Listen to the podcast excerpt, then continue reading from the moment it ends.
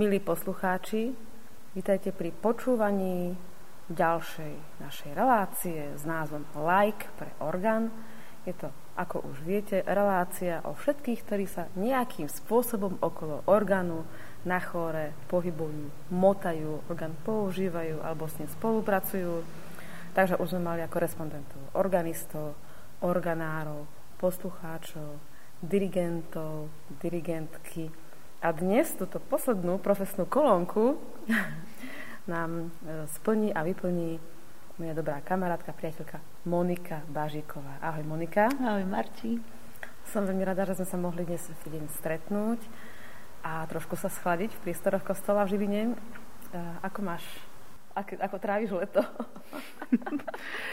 Ale v podstate polovicu prázdnin som tak investovala do prípravy z celosvetovej zborovej olimpiády, ktorá bola v Južnej Koreji a teraz sa snažím tak trošku zmierniť a trochu si užiť aj ticho, uh-huh. aj chladnejšie uh-huh. počasie na Orave a, a tak trošku spomaliť. Začneme aj tým tichom. A akým spôsobom si vytváraš takú banku ticha alebo takéto chránené pred zvukmi miesto pre teba. No hlavne človek musí byť sám, takže ja tak vyhľadávam sabotu niekedy. Nie, to už je taký vyšší level, k tomu som zatiaľ nedospela, ale niekedy tak vyhľadávam samotu a potrebu nejak sa tak stíšiť a napriek tomu, že celý môj život je spätý s hudbou, aby som ju mala stále rada, tak niekedy ju potrebujem nepočuť. V podstate hudba je aj v tichu, keď sa to tak vezme. A to ticho, rovnako aj pomlčky v hudbe sú rovnako dôležité ako tá hudba. Takže, takže občas si doprajem pomlčky, aby som dokázala dať potom silu a nejaký význam aj tým notám. Nie len v hudbe, ale aj v živote. Uh-huh. Musí tam byť taký ten balans, áno, máš pravdu. Tiež mám čím ďalej vo svojom aj súkromnom, aj pracovnom živote potrebu zažiť ticho a organisti sa so mňa smejú, že ja využívam viac tých tichších registrov, než tie mixturové, ale ja im zase spätne poviem, že mám aspoň dobrý sluch. I keď niektorí blízky tvrdia, že až príliš dobrý sluch, že tiež to nie vždy výhra. Hovoríš o tých pomočkách. Ja si myslím, že tie pomočky možno dopovedia ten hudobný dej, ktorý je zapísaný v notách. Takže áno, tiež majú obrovský význam. Spomínala si slovné spojenie Olympiáda v zborovom speve, to akým spôsobom prosím ťa prebiehalo? No do roku 2014 som ani nevedela, že niečo takéto je. Áno. Ale keď sme to objavili, tak sme si s mojím zborom Omnia povedali, že ideme to skúsiť. V podstate je to podobná platforma ako športové olimpiády. Koná sa to každé dva roky v inom štáte pod uh-huh. záštitou prezidenta konkrétnej republiky a má to všetko, čo Olympiáda má mať. Vlajkonosičov, potom je tam tá oheň, paráda. Olympijský oheň Aha, tak tento, tento som tam nevidela, ale v podstate aj ten sa tam dá urobiť. Asi v lete to majú zakázané, aby neboli požiare. Asi, asi, asi je, je na tom niečo. No. Um, a vlastne je tam strašne veľa kategórií, samozrejme zbory z celého sveta, potom je tam prezentácia aj národov, taká paráda, alebo ako sa tomu presne hovorí sprievod mestom. Akože v krojoch, alebo um, v rovnošatách? To už je na rozvážení každého zboru, že či tam pôjdu. Ale minimálne rovnaké trička, alebo niečo, čo uh-huh. charakterizuje ten zbor, aby vedeli, že tak toto sme my, toto je zasa iný zbor. Takže chodia v rovnakých oblečeniach, ale my sme tiež mali dvoch, ktorí budú reprezentovať našu slovenskú kultúru tým, že budú v krojoch len zrovna tento bod programu vypadol Ach. kvôli veľmi zlému počasiu a už sa to tam nedalo vsunúť, mm-hmm, pretože ten mm-hmm. program je tam naozaj značne nabitý. Ale zažili sme to v roku 2014 v Ríge a teraz v Gangneungu. Sice nie, ale zažili sme iné krásne chvíle na tejto olympiáde. Keď sa môžem spýtať na počty, nie že by boli čísla nejako dôležité, ale ak to môžeš porovnať, nakoľko si bola účastná v dvoch olympiádach, koľko bolo v roku 2014 odhadom, bajočkom, zborov aspoň, nie počet ľudí, he, lebo to je asi ja si práve, že pamätám ten počet ľudí. Tak, dobre, Viem, že v roku 2014 sa v Ríge zúčastnilo 27 tisíc spevákov uh. z 54 asi krajín, tak nejako, neviem už, aký počet zborov tam bol. Tam totiž to môžu byť zbory aj súťažne, aj nesúťažne. Uh-huh. No a teraz v Južnej Koreji bolo akože tiež veľa, poviem to, že iba 8 tisíc, ale tak aj tak je to strašne veľa a bolo menej, teda tým Asi pádom aj pre tú diálku však, určite, určite aj pre tú diálku a ja sama ešte osobne vnímam, že sme sa tak na 100% nespamätali z tej pandémie a z toho strachu stretávať sa s ľuďmi a, a uh-huh. cestovať a tak sme tak trošku ešte poznačení a aj ten strach, aj tá diálka, uh-huh. predsa len. Mhm. 13 hodín lietadlom. to už to asi si aj, aj pospala, aj tri knižky si si prečítala, hej, či ako? No, či čo si robila? Radšej, som, radšej som spala a kochala som sa krásou z tej, koľko, 12 km výšky hore. A potom sme tam mali k dispozícii, že sme mohli pozerať filmy alebo hrať uh-huh. nejaké hry na tých uh-huh. displejoch. Uh-huh. Radšej som sa nezamestnávala myšlienkou, že ako vysoko vo vzduchu som, lebo, lebo zrazu človek nemá takú istotu. Ja veľmi rada lietam, len akože je to zároveň taká neistota pre mňa. Uh-huh. Takže skôr som sa zamestnávala tým, že buď som niečo pozerala, alebo, alebo čítala, alebo hrala, alebo sa rozprávala s ľuďmi, alebo spala, uh-huh. alebo jedla. Uh-huh. To boli asi všetky moje aktivity. Tak dobre varili v tom lietadle. Tak. Áno, áno. Monika, naša relácia sa volá Like pre orgán a možno nie všetci ľudia, ktorí teba aj osobne poznajú, vedia, že aj ty si mala svojho času skúsenosť s hrou na orgán. A respektíve u vás v rodine byť organistom je pomerne taká častá situácia, častý jav. Áno, áno, dokonca ešte keď som bola stredoškoláčka, tak sme hrávali v kostole, teda hlavný taký regens chory, čo sa už toto slovo nepoužíva dnes, ale bol Ocko. A predtým tiež bol Bažík, my sme taká vzdialnejšia rodina, a tak jeden pán zo Zuberca, potom teda pravdal Ocko, no a my sme mu pomáhali, takže ja aj brat sme tak prakticky s ním hrávali na omšiach, takisto som tam viedla spevacký zbor a ja som už vtedy teda dala like orgánu, ktorý je zasadený v kostole v Habovke a bola to pre mňa veľmi vzácna skúsenosť. A špeciálne tam sa stali také veci, ešte keď som zaskakovala organistu v susednej obci v Zuberec, Zuberec, tak ak sa niečo pokazilo, tak vždy, keď som hrala, ja buď vypadol mikrofón, hej, alebo nejaký register zostal trčať tak, že mm-hmm, kniaz nemohol dávať ani požehnanie, ano, ani sa to nedalo vypnúť, tak museli vypnúť elektriku v celom kostole, aby vypol register. Ja prišla Monika, áno, niečo sa pokazilo. Takže som si zažila kadečo. To som sa práve chcela spýtať, či sa stala nejaká vtipná situácia, ale už si mi aj odpovedala. Uh, Bolo si... viac, ale toľko času nemáme zase. Kľudne, ja mám času dosť. Uh, napríklad bola situácia, že bolo treba ťahať mechy, to už sa ti stalo? No, No to som na to aj zabudla. Ale to ešte... mi povedal minulý tiež ten respondent a teraz, že až dvaja sa museli, dvojice sa museli prestriedať, lebo ich to celkom fyzicky unavilo. Neboli na to proste pripravení. Ako už, nakoľko máme elektrínu, tak už sa to málo používa. No to ďakujem za pripomenutie, normálne som sa vrátila v čase, lebo áno, teraz už máme u nás v kostole Habovke elektrický orgán, takže toto už asi nehrozí. Takže uh-huh. noví organisti sú tak trochu ochudobnení o túto situáciu. Ale áno, pamätám si, že keď nešla elektrika, tak museli, a tuším tiež dvaja sa striedať, lebo to je celkom namáhavé. Áno, áno. No, takže tam sa ťahali mechy, aby mohol orgán hrať. A pamätáš si, ne, nevravím, že celú dispozíciu vášho orgánu v Habovke, ale aspoň počet manuálov, či to bolo Rieger alebo tak? Značka výrobca. Myslím, že Rieger, môže sa hovoriť teda Rieger Kloss? Áno, niečo? áno, Rieger Kloss tam je. Hej, hej. Tak Lebo toto... tá firma najprv bola ako firma, potom to boli továrny na Varhany, mm-hmm. hej, že sa to vlastne modifikovalo od toho roku 1875 sa to teda mm-hmm. vyvíjalo. Bratia Gebrider, Rieger, hej, ešte boli, jeden bol vo Viedni, druhý bol v Budapešti. Uh-huh. Takže to malo, áno. Tak, tak ak si dobre pamätám, tak presne túto značku orgánu sme mali a mal dva manuály. Uh-huh. Uh-huh. Plus pedál, samozrejme, ktorý som moc nepoužívala. To som pretože... sa tiež chcela spýtať, že vie, že máš výbornú klávesovú techniku, prstovú, a čo, tie nohy robili? Či je iba No, nohy som hopala do vzduchu. Maximálne som si pridávala dynamiku. Uh-huh. Áno, tým otočným. Áno, áno, žalúziu. Presne.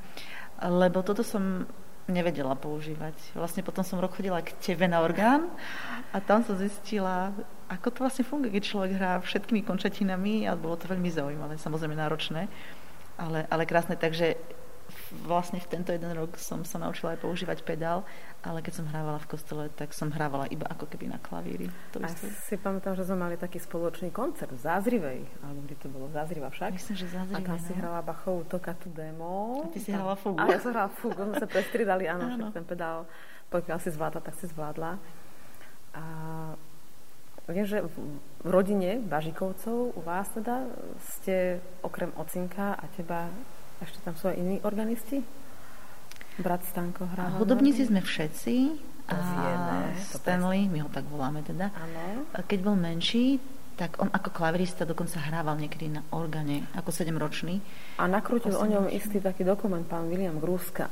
ktorý som ja ten dokument teda nevidela, ale mi o ňom hovoril aj o tvojom bratu mi hovoril. Áno. Ešte v roku 98, keď som začala pána Grusku pracovať, tak mi to spomínal o zázračnom chlapcovi na Orave. A nevedela som, že to je tvoj brat. áno, áno, áno. Hej. Ten dokument sa niekde zachoval? Máte to doma? Ja teraz nie som si istá, či on robil nejaký dokument. Každopádne robil, robil, bol pozývaný uh, s pánom Gruskou sme dosť času spolupracovali a Stanley ho volal na rôzne koncerty. Hrával, áno, aj s muzikou Eternou, s ním ešte vtedy vlastne tzv. Holaskovci. Uh-huh. Nie Holaskovci. To bol zbor. Varchalovci. Varchalovci. Áno, oni tam chodili. Varchalovcami. Uh-huh. to vysvetlíme poslucháčom, kto je to pán Grusk, lebo už sme to meno viackrát spomínali aj v lajku. Pán Gruska je taký, teda už žiaľ nežije, ale zanechal takú hlbokú stopu, že o ňom budem hovoriť v prítomnom čase. Je to podľa mňa nestor duchovnej kultúry, vizuálnej kultúry, on od architektúry cez scenografiu, výtvarnú scénu, fotografiu. E, buď sám mm-hmm. participoval na rôznych projektoch, výstavách, bol dvorným spolupracovníkom pána Jakubiska, ale robil pán Gruska také audiovizuálne kompozície, určite sa toho zúčastnil aj tvoj brat kde bolo treba ísť podľa scenára. A pán Gruska nemá pro, problém vymyslieť si, že Varchalovci budú hrať nad vodopádom. No ako sa vytrepú na konkrétny vodopád s nástrojmi, to bola druhá vec. Alebo že vetriesko do nejakej dediny, doliny, kde ich tam... Takže on má také špecifické nápady. Svojho času sme sa na to dívali, že to je také umelecké šialenstvo, ale vlastne on predbehol dobu. Teraz sa už spája všeličo, so všeličím a už sa nad tým tak nečudujeme. Jednoducho predbehol v istých nápadoch. On, ja ho obdivujem, aj obdivovala som ho teda, že dokázal robiť také megaprojekty. Ja som to odtedy ani vlastne nezažila na vysokej umeleckej úrovni a šíril tú hudbu na dedin, v dedinkách. Proste tam priniesol kultúru, kdeže my sme mali možnosť počuť Slovenský komorný orchester alebo Varchalov, no, Marchalovcov alebo umelcov, ktorí on takto prezentoval v mestách, dedinkách, proste prišiel do kadejakých kútov, takže ja som teda bola veľmi fascinovaná a aj mňa to motivovalo k ďalšiemu hudobnému vzdelávaniu. Áno. A k tomu môjmu bratovi uh, je jeden dokument, uh, volá sa Keď počuť je viac ako vidieť. Mm-hmm. Tak to bol asi tento dokument. Áno, že... ale to nerobil pán Gruska, to robil Aha. jeden z mojich kamarátov, ale už neviem ktorý a točil sa to na Žilinskej univerzite. Áno. Uh-huh.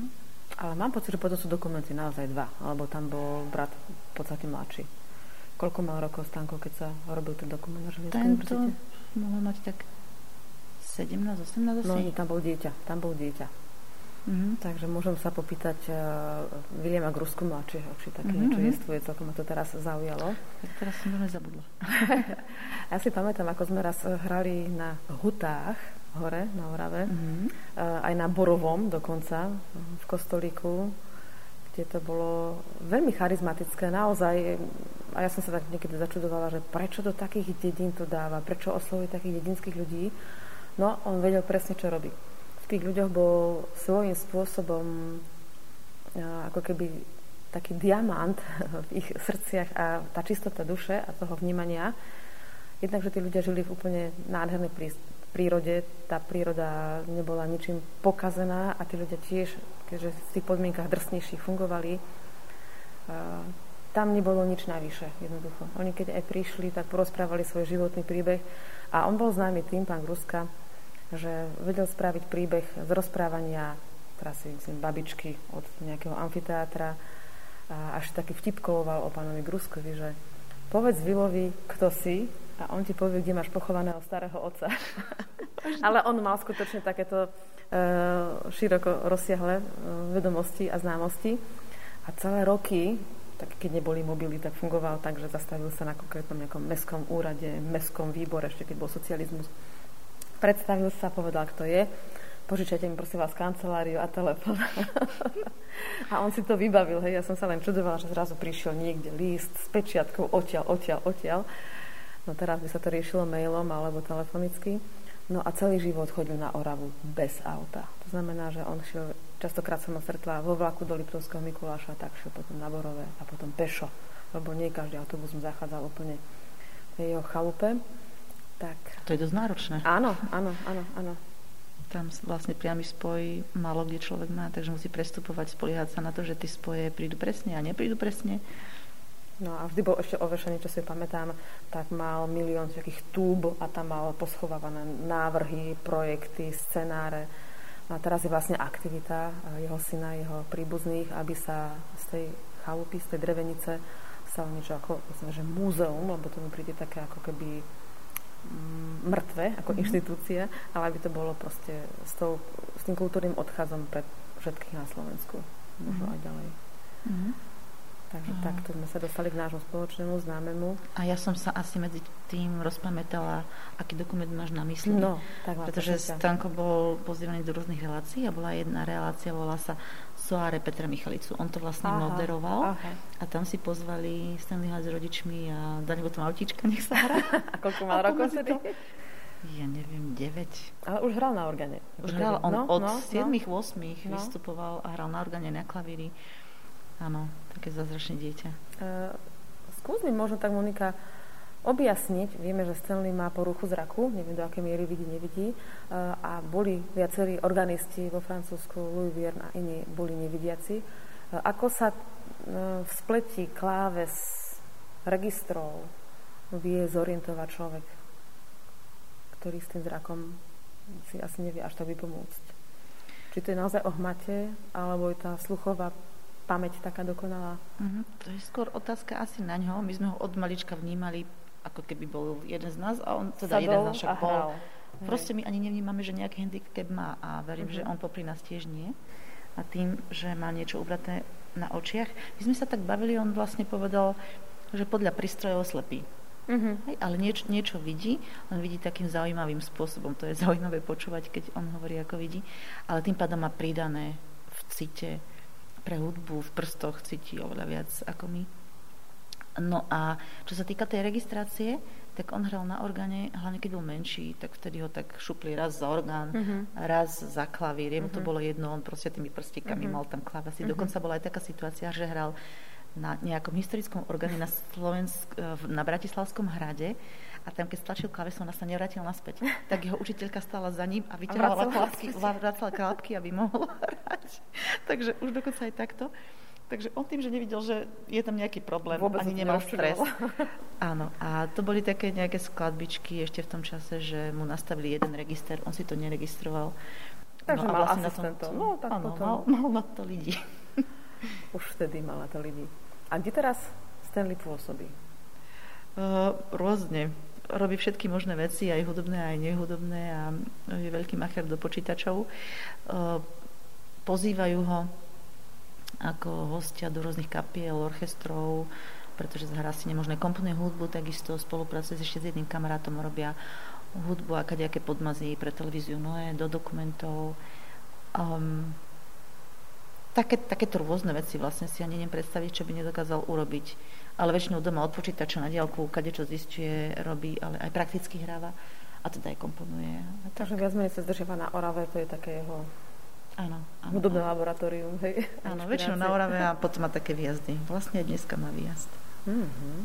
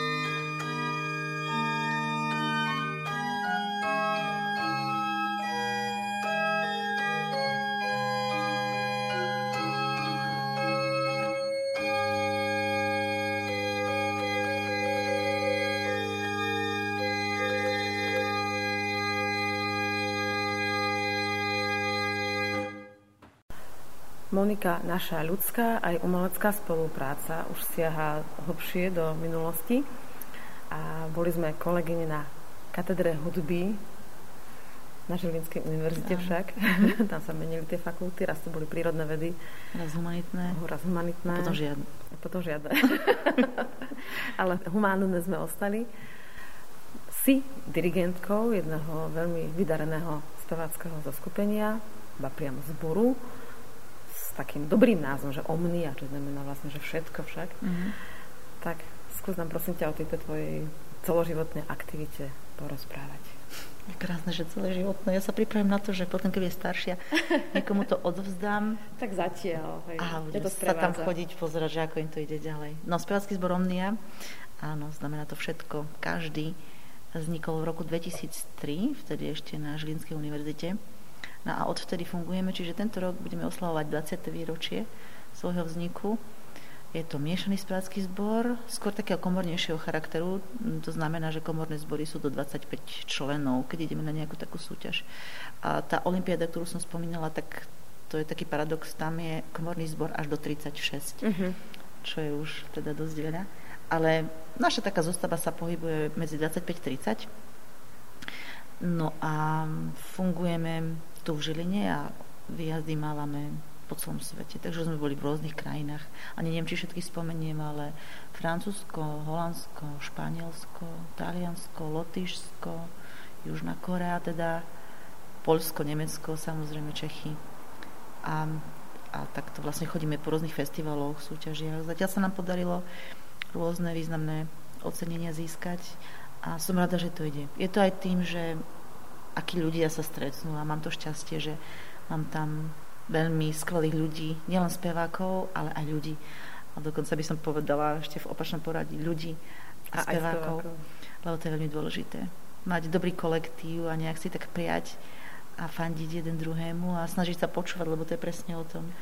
A spomínaš na úplné začiatky OMI, ako to bolo s prvým konkurzom, ako ti prišli prví, či to boli vysokoškoláci a nakoľko to vznikalo na akademickej pôde? Veľmi dobre si pamätám. Bol to taký boom, ktorému nikto nerozumel na vysokej škole dopravy a spojov. Ani nevedeli, že máme katedru hudobnej výchovy a už vôbec nie, že spevácky zbor. A keď sme urobili konkurs, tak uh, asi sme to ani moc dobre nespropagovali, ale snaha tam bola tak z 15 tisíc študentov, ktorí tu študovali, neprišiel nikto. Takže Uha. museli sme sa neskôr urobiť meno, lebo bol to taký šok, ano, že ano. nejaký zbor sa zakladá na vysokej škole. Tak áno, bolo to celkom také vtipné, pretože tým, že ja mám štyroch bratov, tak traja dobrovoľne na silu spievali v tom zbore, takže som si zo začiatku vykrývala niektorých členov mojimi súrodencami. A takto sme začínali. A vlastne hneď ten prvý rok, keď sme nejaké 4-5 mesiacov fungovali, tak sme získali cenu v Banskej Bystrici na Akademickej Banskej Bystrici. To je medzinárodná súťaž. Cenu za najlepší zúčastnený spevacký zbor zo Slovenska a aj Zlaté pásmo. Takže sme to štartovali rovno takým levelom, že potom udržať to bolo celkom náročné a snažíme sa to stále udržiavať. No, takže toto boli také naše začiatky a rozmýšľam, že čo by som k tomu ešte také povedala. No. Aha, áno. Aj pre mňa to bol že taký, taký trochu šok, lebo sme to robili na takej úrovni, aké sme robili a moje prvé začiatky so zbormi to bolo také, že som robila hlasovú rozcvičku a pomedzi to som rozmýšľala, že je mi niečo ide byť ďalej, že keby už ten zbor skončil, že už to nejaké dlho, už 15 minút trvá a som nevedela. Uh, učila som sa spolupracovať s tými ľuďmi, povedať im to, ako cítim hudbu, tak, aby tomu rozumeli, aby sme to tak spolu tvorili. Učila som sa. Učila som sa viesť zbor, učila som sa dirigovať, ale nie, že mávať schémy, to samozrejme, to som študovala, to som vedela, ale dirigovať v zmysle viesť tých ľudí, nielen ako spevácky zbor, ale aj tak nejak ľudský. Myslím si, že stále v tom nie som nejaká dobrá, ale stále sa učím. A oni sa učia takisto, takže vlastne sa tak vzájomne učíme. A ja sa snažíme prezentovať takú myšlienku, aj tak by to podľa mňa malo byť, že ja som súčasťou toho telesa, ja som jedna z nich a oni sú takou mnou Monika, cítiš takú paralelu medzi orgánom, orgánovými registrami a vedením zboru, kde sú tie hlasy 4, prípadne niektoré sú zdvojené. Berieš aj ľudí ako môžu také farebné registre? Určite. Práve preto ma fascinujú najviac miešané zbory, lebo presne to je tej farbe. To sú rôzne registre od e, basu cez tenor a alt sopran. Takže v podstate áno, dalo by sa to pripodobniť, že aj keď tá skladba sa spieva, v podstate ako keby človek prepínal registre. Raz je dôležitejší soprán, raz je dôležitejší bás, tie nízke hlasy, raz tam basy vôbec nie sú, hej? ako keď si človek vypne tam nejak tú oktávu uh-huh. v pedáli. Takže áno, je to taký orgán v ľudskom prevedení. Máš nejakú obľúbenú skladbu, kde spojenie práve hlasov a registrov? Organových. Mm, áno, napríklad. Aha, no, moja taká prvá obľúbená skladba, kde sa vyskytol aj zbor, aj organ, ešte aj orchester, bolo Mozartové requiem. To som si veľmi rada púšťala. Áno, áno. áno. Dokonca ako 15-ročná som si povedala, že prvé peniaze, ktoré si našporím, tak za tie si kúpim CD s Mozartovým Requiem. Aj tak bolo. Akože v 15 rokoch sa sama na tým smejem, že toto bola taká moja, taký môj úlet hudobný. Ale vždy, keď mi bolo smutné, ja som si vypočula toto Requiem. A, a bolo ti dobre. A bolo mi dobre. To ma fascinovalo, pretože toto som mohla aj korepetovať. Keď sme sa nacvičovali so Žilinským miešaným zborom. Áno. Aj som to spievala v zbore, za mnou bol orgán a táto sila ma veľmi fascinovala. Takže toto bolo také moje prvé najobľúbenejšie, ale to bola moja prvá skúsenosť s takouto kompozíciou. A potom ich bolo, bolo veľa. Aj Durufle, aj... Tam sme pár častí, myslím, že spolu aj robili v rámci Žilinskej univerzity však. Áno. Celé sa nám to nepodarilo, to je taký môj nesplnený sen. A ja som sa radila s pánom Sedlickým, či to niekedy dáme, či budeme schopní to dať vôbec mm-hmm. na pódium štátneho komorného orchestra a on ma tak trošku schladil, povedal, že Žilina na to ešte nedorástla. Kto by takú ťažkú skladbu cvičil? Tak to som ostala taká smutná, ale povedal mi to pred desiatimi rokmi, možno by teraz... Už sme asi dorastli v Žiline na to. teraz sme momentálne ale prišli o sálu, kde sme to mohli nacvičovať, lebo sa nám prerába škola, takže ja. som minule práve v lete zistila, že pán Sedlický je tiež bez triedy. Oh. A pán riaditeľ tak chodil po budove a rozmýšľa, že kde ho teda umiestnil, lebo tiež na nácvik zboru potrebuje nejakú väčšiu triedu. No ešte. Aké máš, Monika, také ešte hudobné plány? Ciele alebo sny? A nejak tak pokračovať ďalej a ustať to všetko, čo, čo sa deje okolo, pretože sa nás to týka všetkých ľudí. Aj vlastne veľmi s nami zabalancoval COVID, keď sme nemohli rok a pol skúšať a potom nabehnúť znova. To, to sú veci, ktoré nás mohli jednoducho rozbiť a po takýchto vplyvov vlastne prichádza, tak aby sme to ustali, um, máme chuť spievať v krajinách ešte, ktorých sme nespievali, takže chceme sa dostať ešte do Írska, Norska, mm. Švedska, do týchto krajín. Mm. A, takže toto sú naše také plány, ale z najbližších určite by sme chceli Španielsko, tam je taká celonárodná súťaž, najviac asi podchytená aj finančne, aj, aj čo sa týka propagácie v Torevieche, tam sa spievajú aj habanery a tak. A 70. ročník je tento mm-hmm, budúci mm-hmm. rok, pardon, bude 70. Takže ročník. Takže zúčastníte tohto jubilejného ročníka. Tak chceme aj tam ísť. Áno. No a nejak tak príjmať uh, aj podnety, ktoré máme, zároveň sem tam urobiť aj nejakú beneficiu, pretože nie všetko iba o peniazoch. Sice potrebujeme ju na svoju činnosť a sami prispievame, aby sme mohli fungovať, pretože sme oficiálne občianske združenie, ale tak nejak, uh, taká hlavná vízia je musí tou hudbou robiť radosť v živote a túto radosť potom dávať ďalej, pretože je tak veľa smutných a nešťastných ľudí a táto hudba dokáže naozaj zázraky a to je nejaké kliše, ale zažívam to na vlastnej koži a snažíme sa tak nejak pokračovať ďalej. Takže príjmame nových členov, cvičíme nový, nový repertoár, zoznamujeme sa Počkej, s novými ľuďmi, krajinami. Teraz môžeš využiť túto našu situáciu, aj frekvenciu Rádia Maria Slovensko.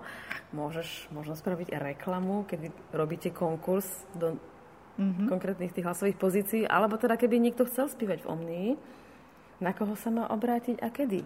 Oh, Vy tak... máte nácviky, tak toto poďme takto Ďakujem prakticky. veľmi pekne, toto by som si nevyžiadala vôbec takúto vec, ale keď už mám tú možnosť, tak áno, cvičívame iba raz do týždňa, v štvrtky od 6. do 8. pretože v tej časovej zaťaženosti a pracovnej ľudí na Slovensku to ani inak nejde. Takže, ako som spomínala, v štvrtky od 6. do 8. záujemci kedykoľvek môžu prísť, môžu si nás vypočuť a potom odísť, alebo rovno zostať na konkurze. Podmienkou je, aby ten človek mal od 18 do 35 rokov, aby vedel spievať, Vedieť spievať to neznamená, že musí vedieť spievať árie a ani nemusí poznať noty, ale musí vedieť spievať, mať hudobný sluch a zmysel pre rytmus samozrejme. A my máme také dva konkurzy. Prvý pozostáva z toho, že sa porozprávame, vyskúšame rozsah, a ten človek nám niečo zaspieva ľubovôle. Keď má nejaká ľudovka 35 veršov, stačí nám jeden. A je to také voľné. Väčšinou týmto prvým konkurzom prejdú všetci.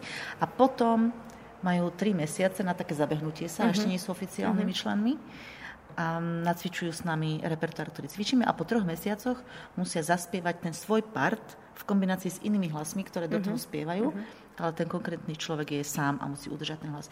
A potom už keď týmto druhým preskúšaním prejde, tak už sa stáva oficiálnym členom. Tak, takto fungujeme a budeme sa tešiť z každého nového speváka, pretože vždy je to taká nová farbička, nový, nový register, ktorý Aj nový príbeh toho nový príbeh, áno. Viem, že rada spolupracuješ aj s takou mladšou generáciou, však, že sú to teda deti, ktoré radi spievajú, sú hudobne obdarené. Môžeme mm-hmm. aj o tomto niečo porozprávať? No, tak do tejto skupiny, a to vôbec nebol môj sen, sa priznám, mať detský spevácky zbor, ale boli okolo mňa ľudia, ktorí asi to tak cítili, že by to bolo dobre a bolo to dobre. Ja si myslím, že tí, ktorí boli v Omni kedysi a medzi tým už e, sa povydávali, poženili, prišla jednoducho tá nová generácia týchto ľudí, tak, no je pravda. Vieš, lebo to sa obíňa za tých 20 rokov, ano, ano, to sa ti už vlastne kopec ľudí si ovplyvnila, ani nevieš ako. No, no v tomto detskom zbore Brioso spievajú aj niektoré deti, niektorých mojich spevákov, to je pravda. A je to taký milý zborík, mám takisto veľmi rada tejto deti. Uh, sme pod rovnomennou základnou umeleckou školou Briozo tu na v Žiline. No a toto je úplne zase iný systém, cvičujeme iba raz do mesiaca. Máme také mini sústredenia štvorhodinové, uh, potom deti docvičujú to, čo sa naučíme prostredníctvom nahrávok. A tiež sme taká dobrá partia a mám veľmi dobré kolegyne, asistentky a také spoludirigentky, ktoré mi s tým pomáhajú, pretože by to nebolo možné uh, robiť aj ďalné skúšky, aj spoločné čo všetko toto aj robíme. Takže mám Odku Moravčíkovú a Renátku Čonkovú, takže my, my tri uh, takto, sa takto to, áno, delíme sa o toto vedenie, doplňame sa a, a je to skvelá spolupráca. A veľmi si cením aj vedenie Zúšky na čele s pani riaditeľkou, že do takéhoto niečoho išli a sami ma k tomu povzbudzujú a robia mi podmienky, ktoré, vďaka ktorým aj mňa to veľmi baví. Takže Takže áno, mám aj detský spevácky zbor a vlastne často robím workshopy, kde vediem napríklad moja najstaršia speváčka v zbore, ktorá bola na workshopoch, mala 80 alebo 82 oh. rokov. Čiže v podstate, keď sa to tak e, spolupracujem s deťmi od 9 do, do 80 rokov. A to je zasa iná, e, takisto iný, iný zážitok, iný level a, a taká iná, iná motivácia. Je, je to krásne práve to ma na tom baví, že pracujeme s deťmi, aj s mladými, s dospelými, aj so staršími. Tiež idem ešte za nedlho prednášať na univerzitu 3. veku. Tak, e, tak s takými rôznymi skupinami a každá z nich ma niečo učí. Spomínala si o tom e, liečivom účinku spevu, minimálne na tú psychiku. Ja som sa dočítala v článku od e, Mareka Lipského, ktorý je taký dosť známy muzikoterapeut, český a boli tam nejaké také lekárske spracovania, že ženy, ktoré mali napríklad zlé onkomarkery, tak začali proste spievať a sa im tie markery výrazne zlepšili. Mm-hmm. Takže ten spev, ako sa hovorí, že kto úprimne spieva, tak dvakrát sa modlí. Má to rôzne teda ešte modifikácie. No, ešte som počula dovetok, ale iba kto čisto spieva. ja som počula, že kto z úprimného srdca. Áno, aj presne. Tak podľa toho, ako si to v danom kraji, v danej konfesii upratali. Ja tomu verím. To sú taktiež, veci, taktiež. aj v podstate, keď sa hudba uh, púšťa kvetom alebo zvieratám, má to na nich vplyv a proste sú zdravšie kvety. Sa kvety tak, napríklad aj štruktúra vody. to bol ten áno, známy japonský fotograf, ktorému púšťali, teda ktorý púšťal napríklad pri vode zvuky, dal, striedal to aj metaliku, alebo teda nejaká metalová hudba, potom vážnu hudbu, úplne iné obrazce robila tá ano. voda. No, to som videla tiež. A keď už na takéto veci, ako je hudba zvieratá, má vplyv tá hudba? Potom čo už na ľudí však? Tak potom na ľudí niekoľkonásobne viac. Určite. A začali sme naše spoločné rozprávanie, že máme radi ticho, Počúvaš vôbec nejakú hudbu? Stane sa ti taká situácia, že sa mhm. pozabudneš a áno? A ako? Akú hudbu? Áno, rôzne. Väčšinou je to taká pomalšia hudba, ale nie iba, ale sú to soundtracky napríklad, mám veľmi mm-hmm. rada rôznych skladateľov z rôznych filmov. Niektorých aj ovládam mena skladateľov, ale nie všetkých. Dôležité je proste, že na mňa to má taký dobrý. Tak. Takže ja mám také tracklisty aj na YouTube, ktoré si mm-hmm. púšťam a mám mm-hmm. to podelené, že sakrálna hudba, soundtracky, um, potom zborová, zborová tvorba. A podľa toho, na čo mám chuť, tak si pustím. Málo kedy tak, že si sadnem a aj to počúvam. Väčšinou popri tom ešte niečo robím. Ale... Tak ak perieš, tak to je ťažšie. Áno, zavriem sa. Ale veľmi rada počúvam, keď som na nejaké prechádzke, ale vždy mm-hmm. si dám hudbu iba na takú úroveň, aby som počula žbonkot potoka, mm-hmm. vietor mm-hmm. a, a ľudí okolo. Takže je to taký podmas k tomu životu, ktorý, a, ktorý práve zažívam, alebo keď cestujem. Takže áno, počúvam hudbu Predpokladám, niektorý... že často cestuješ, lebo ty si taký rozcestovaný človek. V Žiline bývaš, pracovala si v Banskej Bystrici, teraz to Bratislava. Áno. Takže... Teraz najčastejšie Bratislava, Žilina, Orava, ale za tento týždeň som prešla no, tak z Oravy. Ale, minimálne polovicu ale, južného. si mala povedať, ale. Ale máš pravdu. keď sme boli mali a chodili sme na prvé lekcie hudby, tak sme sa učili latinské slovička a sme sa učili Allegro. Nám to nešlo, že Allegro, tak sme hovorili Allegro. Tak naša pani učiteľka slzila, ona sa nevedela spamätať a na strašné záchvaty dostávala mi, že prečo však les mekčuje. tak všetko sme hovorili alebo Allegro. No, náš sused z Hriňovej, Lukáš Latinák, prišiel na vršmu na príjimačky a mal tak meký prízvuk, že okamžite dostal príz, prezývku, že Deli. Prečo Deli? To bola staršie, vieme, že to bola taká čokoládka, ktorá ale v tých, tých svojich socialistických časoch bola taká hodne tvrdá, takže to nemohol jesť človek, čo mal horší chrup. Tak uh, hovorím, Lukáš, prečo ťa volá Deli? No, lebo keď som prišiel, tak som ako rozprával, že vraj, ty tam ako rozprávaš, že zmekčíš aj ty činkoteli, čo akože bolo Aha. nepredstaviteľné. Takže, a zase mala som dve žiačky zo Štefanova a tie, keď prišli a svojim krásnym spevavým hlasom oravským, to melódiou hlasu prešli hore-dole, tak sa neviem, aj krásne spievať, alebo to počuť v tej spevavej reči. Ja si ešte pamätám, keď sme boli malí a chodili sme na pole pracovať, tak si tam ľudia spievali sem tam. Už mi to ako príde trávnice, ako science fiction. Um, aj trávnice, väčšinou to boli ľudové piesne, áno, lebo tak, tam je tradícia taká skôr folklórna ako klasickej hudby. Ale áno, spievali si, my sme si doma spievali. Teraz je to už nonsens. Aj študentov, čo učím, tak málo kedy niekto povie, že si doma niečo zaspievajú. Teraz už vôbec. Ale ja som ešte z tej generácie a, a ďakujem za to, že som to mohla zažiť. Však aj dneska sa to dá len. Ako si nie je chuť, nie je čas. Alebo sa pripadáš ostatným divná, že si spievaš. Ja sa napríklad spievam na záhrade a keď idem do lesa na hryby, tak nemám eh, zvonček na medvedia, ale tak si spievam všetky mm-hmm. podpolianské, ktoré ma napadnú. Prípadne si vymýšľam ďalšie a to, zatiaľ som medvedia nestretla.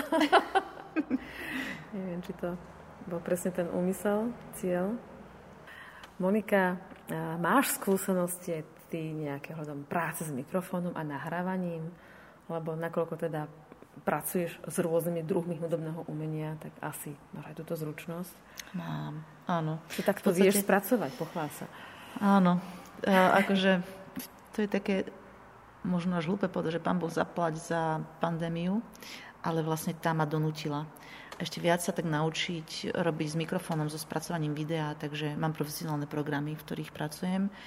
Jeden z nich je napríklad Final Cut, tam spracujem videá, dá sa tam robiť aj so zvukom. Uh, tak toto je taký môj momentálne asi najobľúbenejší, ale tým, ako som spievala v zbore, tak sme veľa raz nahrávali. Pozerala som sa, čo robia zvukári. Keď sme nahrávali so zborom Omnia, tak vždy som potom odsedela hodiny so zvukárom, upravovali sme. Takže už aj tam ma to aj fascinovalo, aj som sa veľa naučila. A teraz už som v stave uh, urobiť si svoje nahrávky, vlastne aj si robím, dokonca urobiť virtuálny zbor uh-huh. a, a takéto. Takže fungujem s tým, viem to robiť, využívam to v praxi a baví ma to. Uh-huh. Máš aj takú svoju oficiálnu umeleckú stránku? Na internete? Nemám. Nemám, vlastne ale... asi nepotrebuješ, lebo tých aktivít, ako počúvam, máš do mŕte. Hej.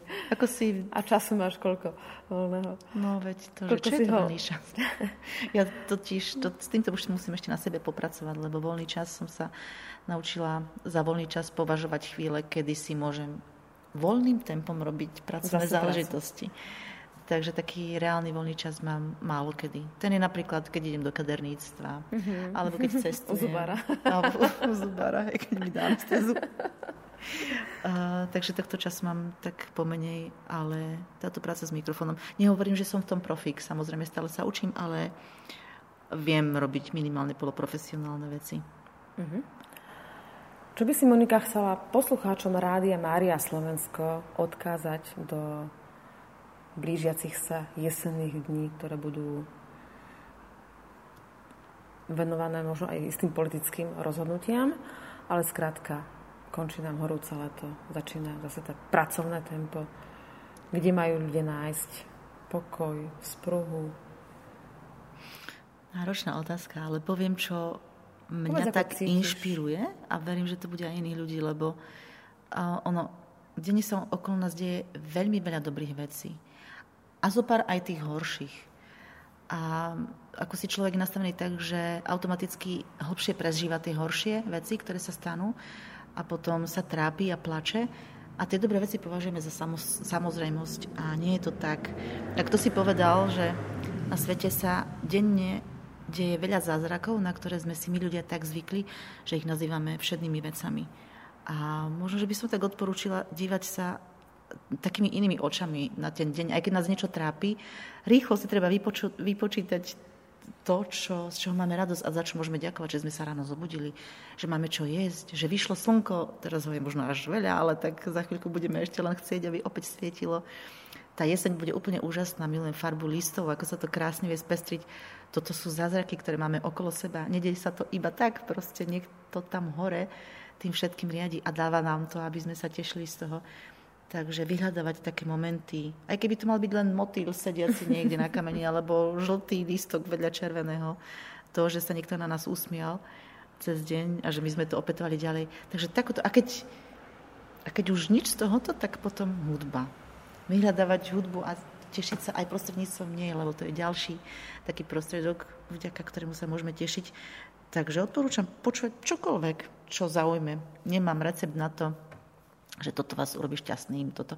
Každý si myslím nájde, nájde to svoje, ale vyhľadávať, lebo ono to samo k nám nepríde, ale je to okolo nás, len musíme otvoriť oči a dívať sa tak lepšie. Ja sa ešte vrátim k tomu slovu e, byť na chvíľu sám neznamená byť na chvíľu osamotený. Osamotený, lebo možno práve v tom tichu najviac počujeme Božie myšlienky. Jeho Boží vyšší plán s nami sa nám ukáže práve v tom tichu sme obklopení Áno, Zemeguľa má dosť veľa obyvateľov, myslím, že už 8 miliard, tak sa to prejavuje na tej hlučnosti okolo nás, ale nebojme sa zažiť ticho, možno aj tak, že si to zorganizujeme aj v tom chráme. A ten chrám je aj v prírode, možno ho máte aj doma. Viete si to nájsť, ten pokoj a počúvať. Čo vám práve v tom tichu hovorí ten vyšší hlas. Áno. To bolo, to bolo pekné a súvis, súhlasím s tým, lebo my sa bojíme, ako ticha. Ľudia chodia a ešte si aj púšťajú hudbu na mobile, aj keď sú sami po ulici a vlastne v tom tichu človek nájde aj sám seba, aj Boha a vlastne to je také krásne, krásne spojenie, že máme nádej, že tu nie sme sami a že niekto stojí nad nami a keď si uvedomíme, a to sa dá asi iba v tichu, keď sa zamyslím nad tým, čo všetko dostávam, tak zistím, že ja som sa neprečinil ničím. Že proste všetko mi bolo dané. A tiež raz som ďakuješ bola v kostole. Áno.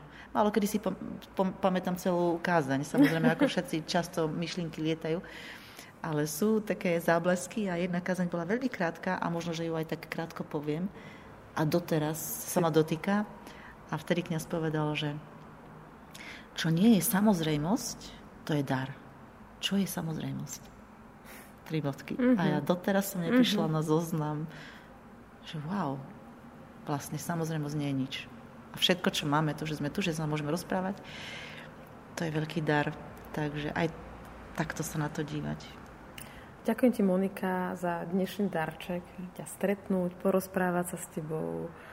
Rada sa s tebou stretnem kedykoľvek, či už sa stretneme v rámci Žiliny alebo na nejakých umeleckých aktivitách po Slovensku. Nech ťa Pán Boh žehná celú vašu rodinu, nech máš čo najviac síl, zdravia, skvelých ľudí okolo seba máš, to viem. Nech ti to s celou omniou nádherne spieva a nech máte veľmi pekný výročný koncert, ktorý sa bude potom konať v Dome umenia v Žiline. Ďakujem, ďakujem veľmi pekne, bolo mi cťou a budem rada, ak niekomu tento náš rozhovor vyčareje úsmev a také teplo na duši. Prajem vám pekný, pokojný, nedelný čas.